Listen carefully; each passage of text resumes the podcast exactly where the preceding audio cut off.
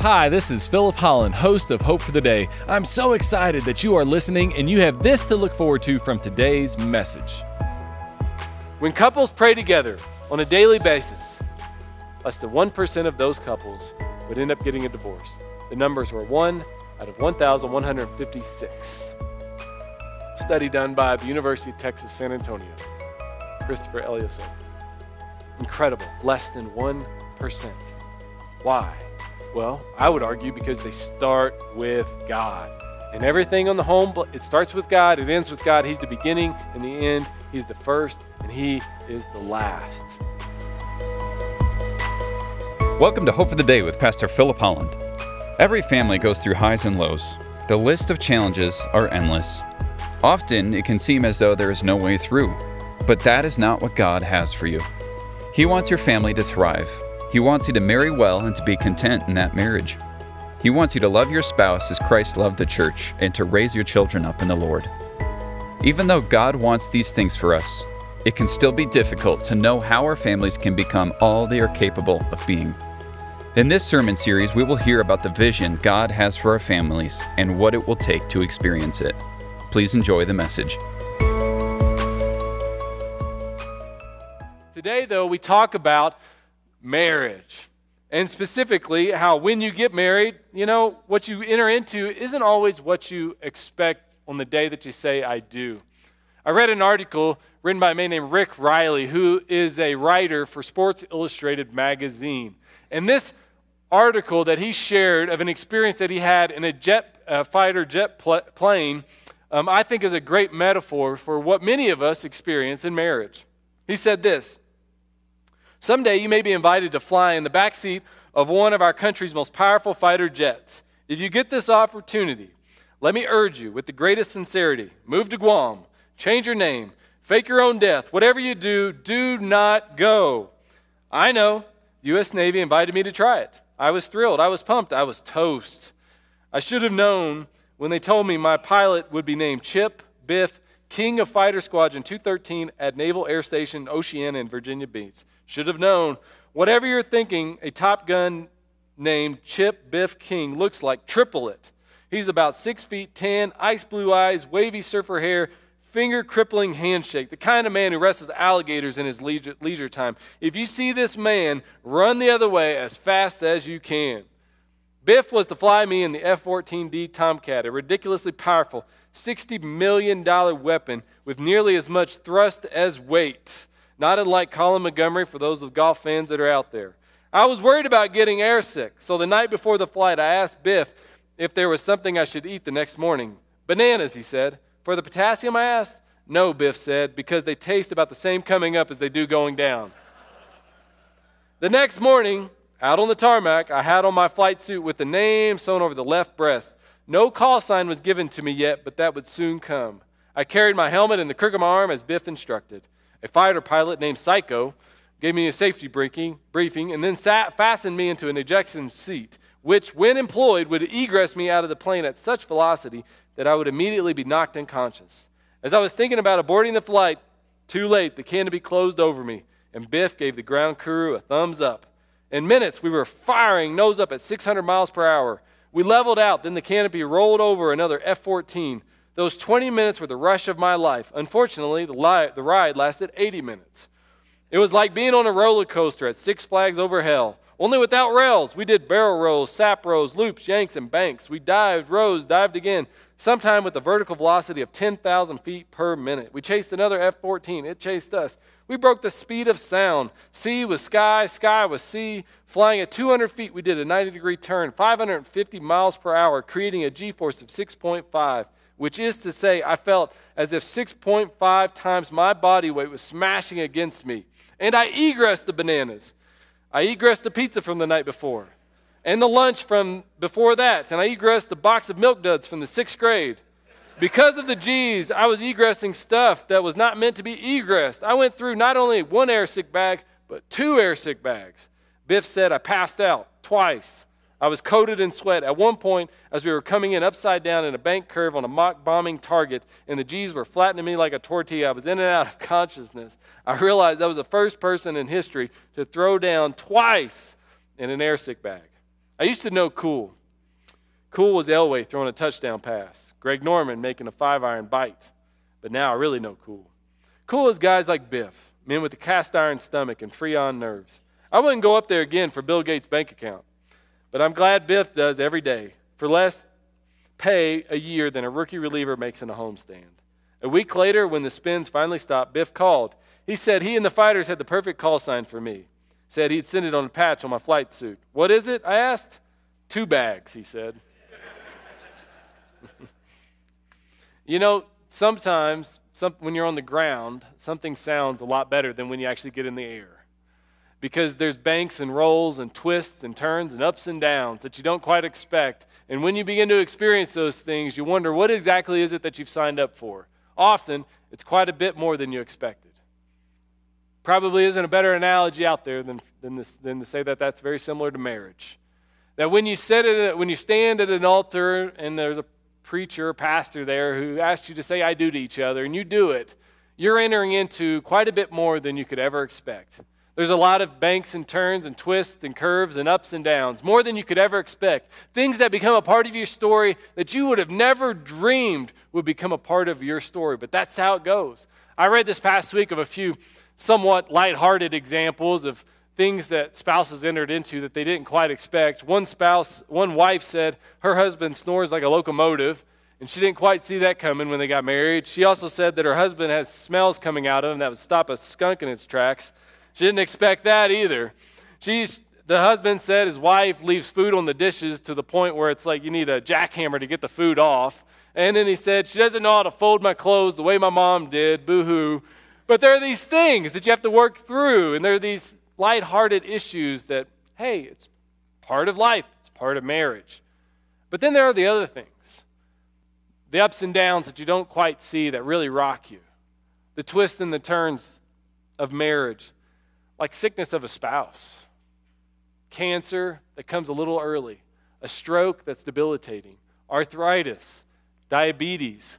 Maybe there's internal chemical and hormonal issues that create problems for your spouse. They're just the kind of things that when you say I do, you don't expect. When you get off the ground, you don't see them coming.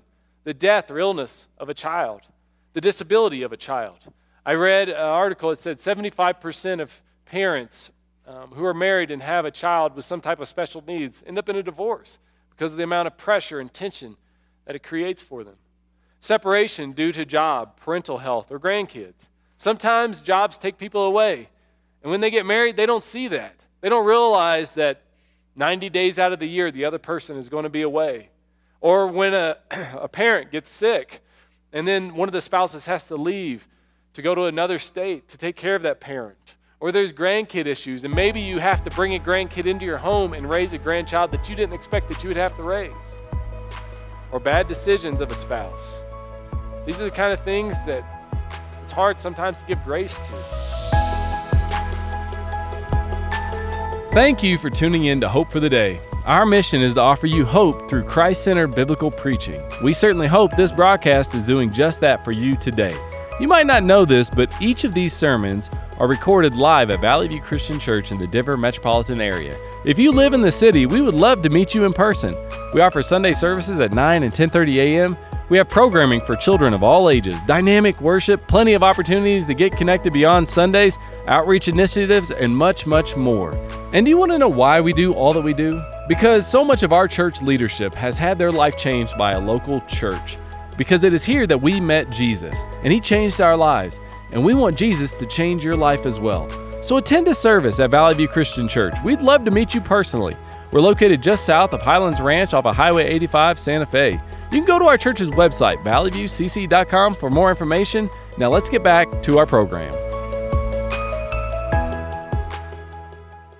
It's when a spouse has an emotional affair or a physical affair. It's when a spouse has some kind of an addiction to a drug or alcohol or gambling or pornography. It's when a spouse has, has a tough time keeping a job or making money there's a struggle with work ethic. There's a struggle in a marriage with, you know, just issues that just can't seem to get reconciled. For whatever reason, one spouse never takes responsibility when they ought to.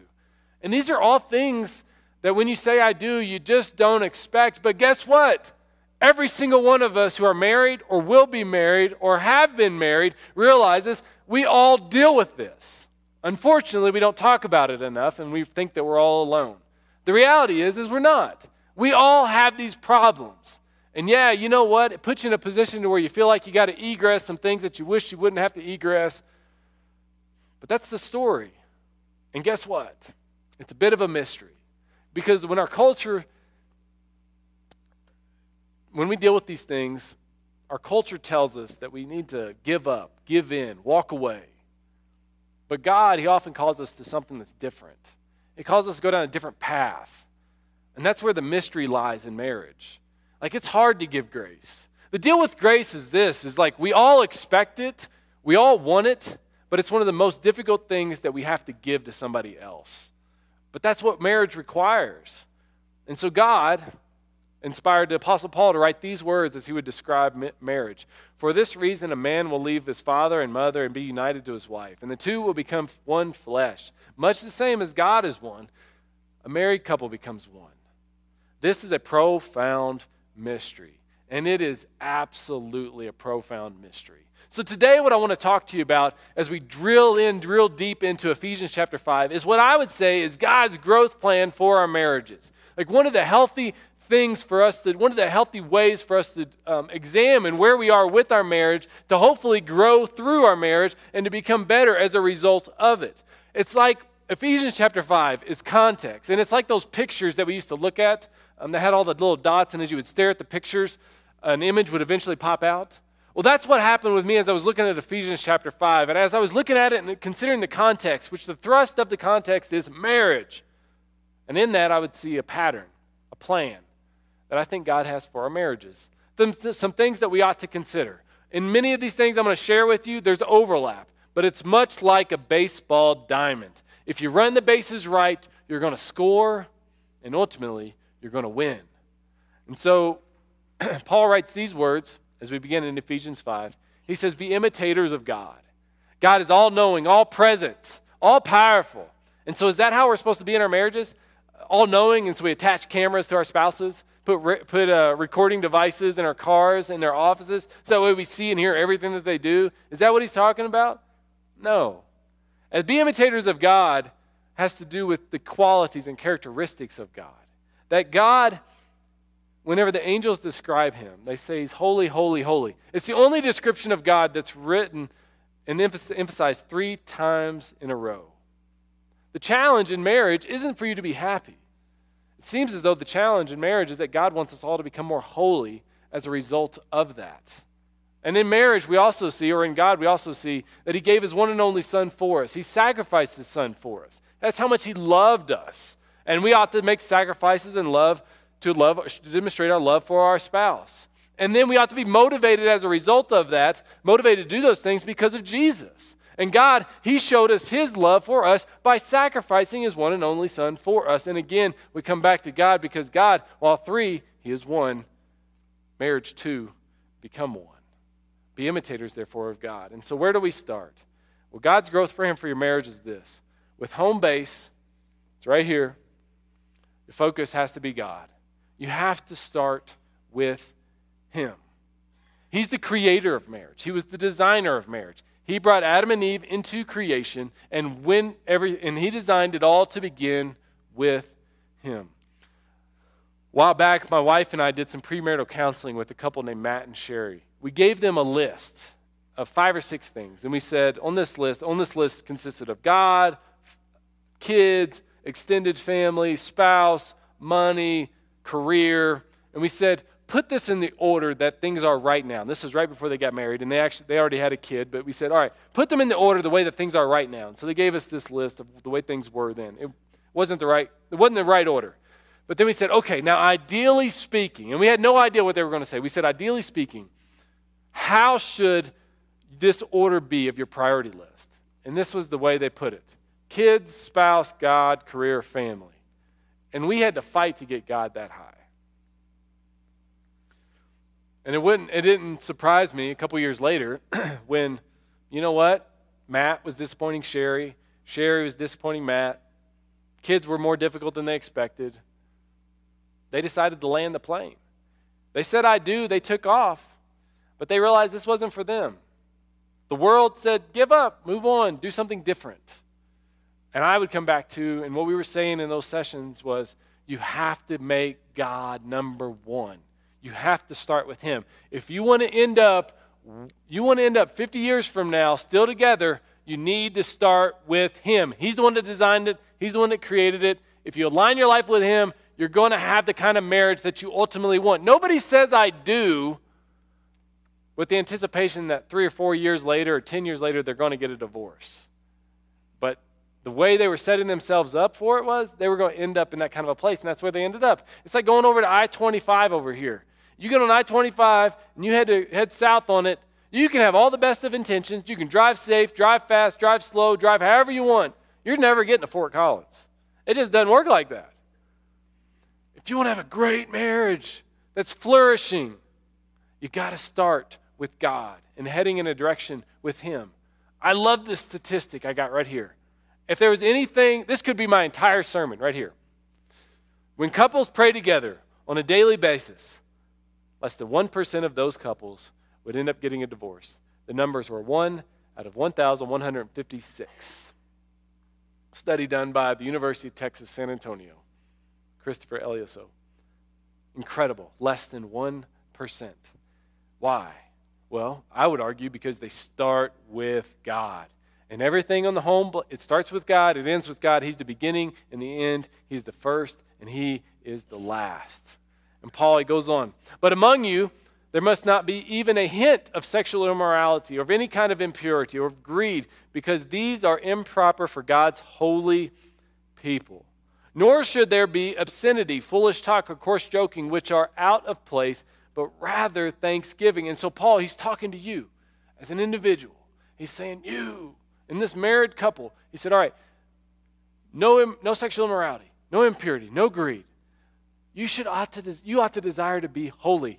Be very careful then how you live not as unwise, but as wise. So he's going after some of these negative qualities that self destruct our lives and our marriages. But then he's also saying, but be wise. It's not just things that you need to avoid, there's also things that you need to embrace, making the most of every opportunity because the days are evil.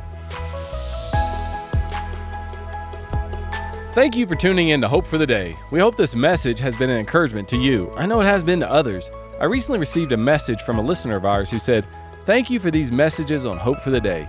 It is encouraging and refreshing to hear biblical centered teaching that continually points people to Christ. This is one of the several notes that I've received from people that are blessed by our program. That is why we want to continue this program on the radio, but that can only happen through the generous contributions of listeners like yourself.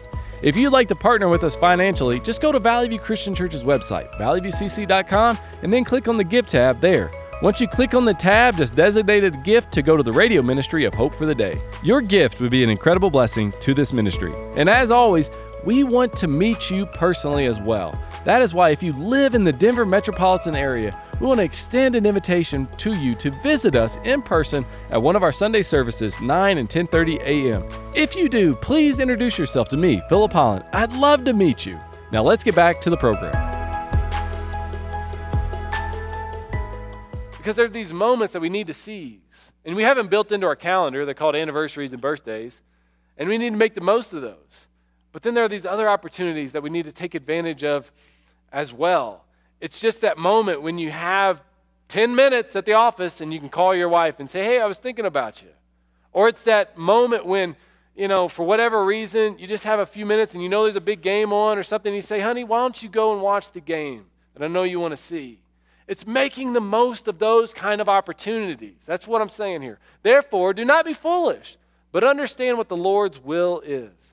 Do not get drunk on wine, which leads to debauchery. Instead, be filled with the Spirit. Don't make decisions based on alcohol that is leading you. Let God's Spirit, His Holy Spirit, lead you. What Paul's focus is here is on you. It's on you. That when you leave God, you need to go to yourself and examine yourself. Examine yourself, which the culture would say, yeah, start with you. But it means that when it says that, it means start with you from a standpoint of being happy.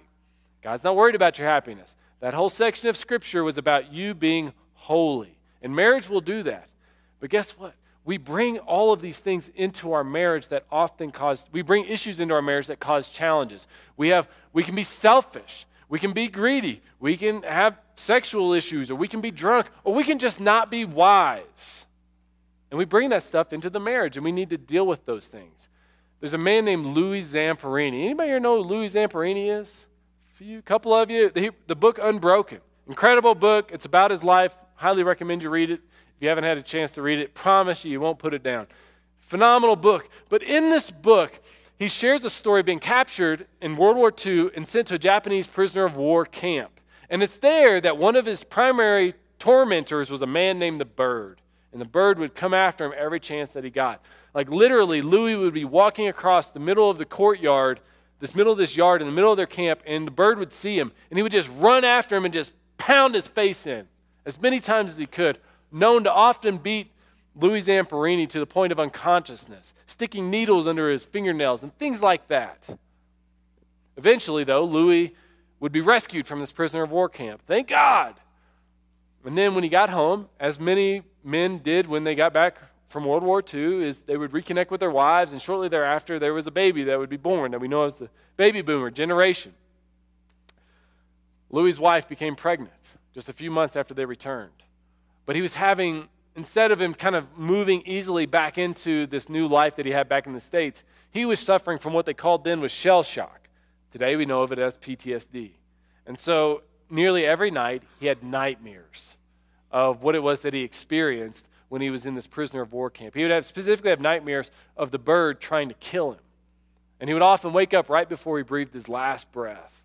But one night in the middle of a nightmare, somehow Louis was able to get the upper hand on the bird, and he rolled him over and he was choking him. And as he's staring at the bird, staring the bird in, in his eyes, he could see the life ebbing away from him. And then in the middle of this dream, his wife smacks him across the face. And Louis wakes up. And he realizes the person that he's choking was not the bird, but it was his wife. And he realized then that he needed to deal with some of the issues that he had.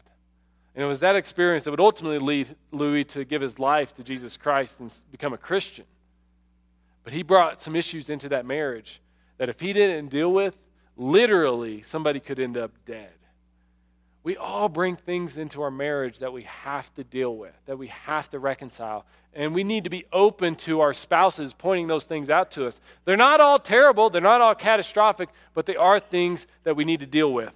This quote from uh, Marriage Today magazine said this In order to deal with your past, you first of all have to be willing to be blatantly honest with yourself.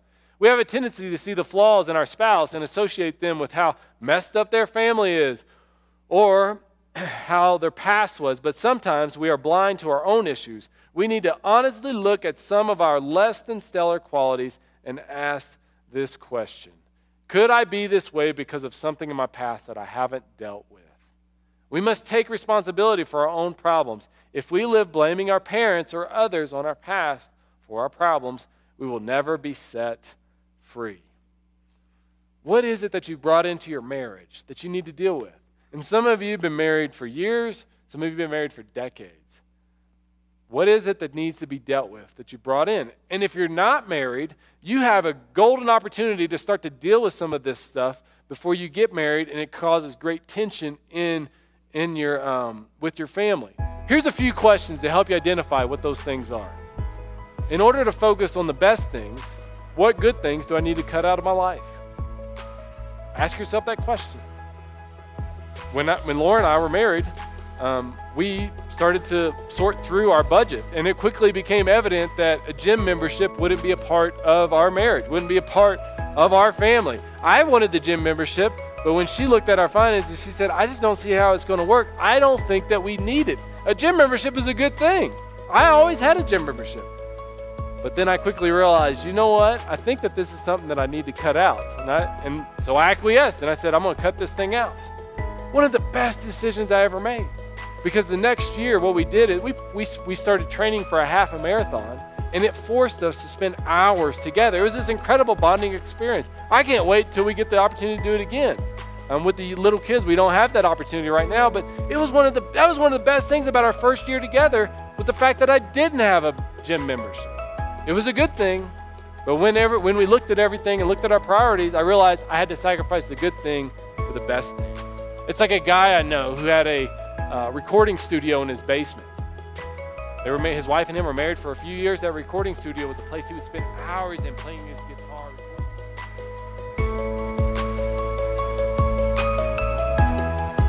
To learn more about this sermon, sermon series, or other messages, please visit our church's website at valleyviewcc.com. You can also find these radio segments on the Hope for the Day, Apple Podcasts, Google Podcasts, and Spotify. Valley View Christian Church is located just south of Highlands Ranch off of Highway 85, Santa Fe. We provide services at 9 and 10:30 a.m. every Sunday. This broadcast is made possible through generous contributions of listeners like you. If you'd like to partner with us financially, just go to our church's website and then click on the Give tab there. We look forward to having you join us again next time on Hope for the Day.